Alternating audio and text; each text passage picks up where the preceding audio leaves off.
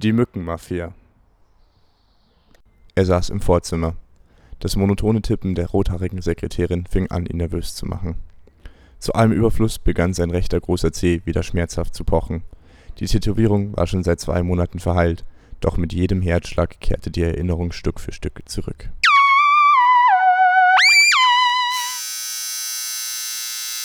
Jetzt wurdest du gestochen. Jetzt gehörst du zur Familie. Jetzt bist du eine Mücke. Unsere Angelegenheiten sind nun deine.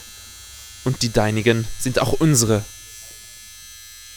Mit diesem Tattoo trägst du nun das Zeichen der Mücke und bist Teil des Schwarms. Er schüttelte die Erinnerung ab, rieb sich die Augen und schaute sich im Zimmer um.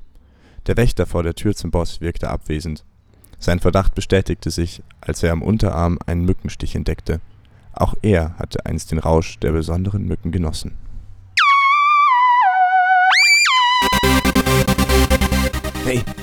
Du ein Mückenstich? Ich schenk dir einen. Du siehst irritiert aus. Ich erklär's dir. Das ist was ganz was Neues. Eine Mücke aus einer speziellen Züchtung, die wenn dich sticht, dich ballert's voll in eine andere Dimension. Das hast du noch nie erlebt. Pass auf hier. Nimm die Glasampulle mit der Mücke. Mach den Stopsel auf. Ja, genau so.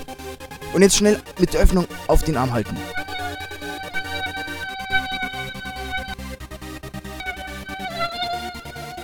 Na, spürst du schon was? Ist doch geil. Oder? Wenn du noch mehr willst, frag mich einfach.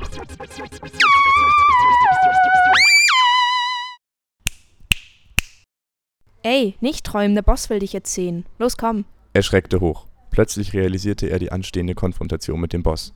Er machte sich Sorgen. Wusste der Boss etwa Bescheid? Langsam stand er auf und schritt durch die Tür. Der Boss stand hinter seinem schweren Schreibtisch mit dem Rücken zur Tür. Wie Trophäen standen unzählige Gläser mit in Alkohol konservierten, abgehackten Zehen in den Regalen. Siehst du, was mit Verrätern passiert? Ich habe schon etliche entlarvt. Zwei Monate ist es her, dass wir dich aufgenommen haben in unseren Schwarm. Möchtest du mir nicht etwas sagen? Der Boss drehte sich um und ließ seinen schweren Körper in seinen Ledersessel sinken. Was? Wer hat das gesagt? Der Boss bemerkte den allwissenden Erzähler in der dunkelsten Ecke des Raumes und sah ihn forsch an. Doch eigentlich hatte er Angst. Was? Ich? Angst?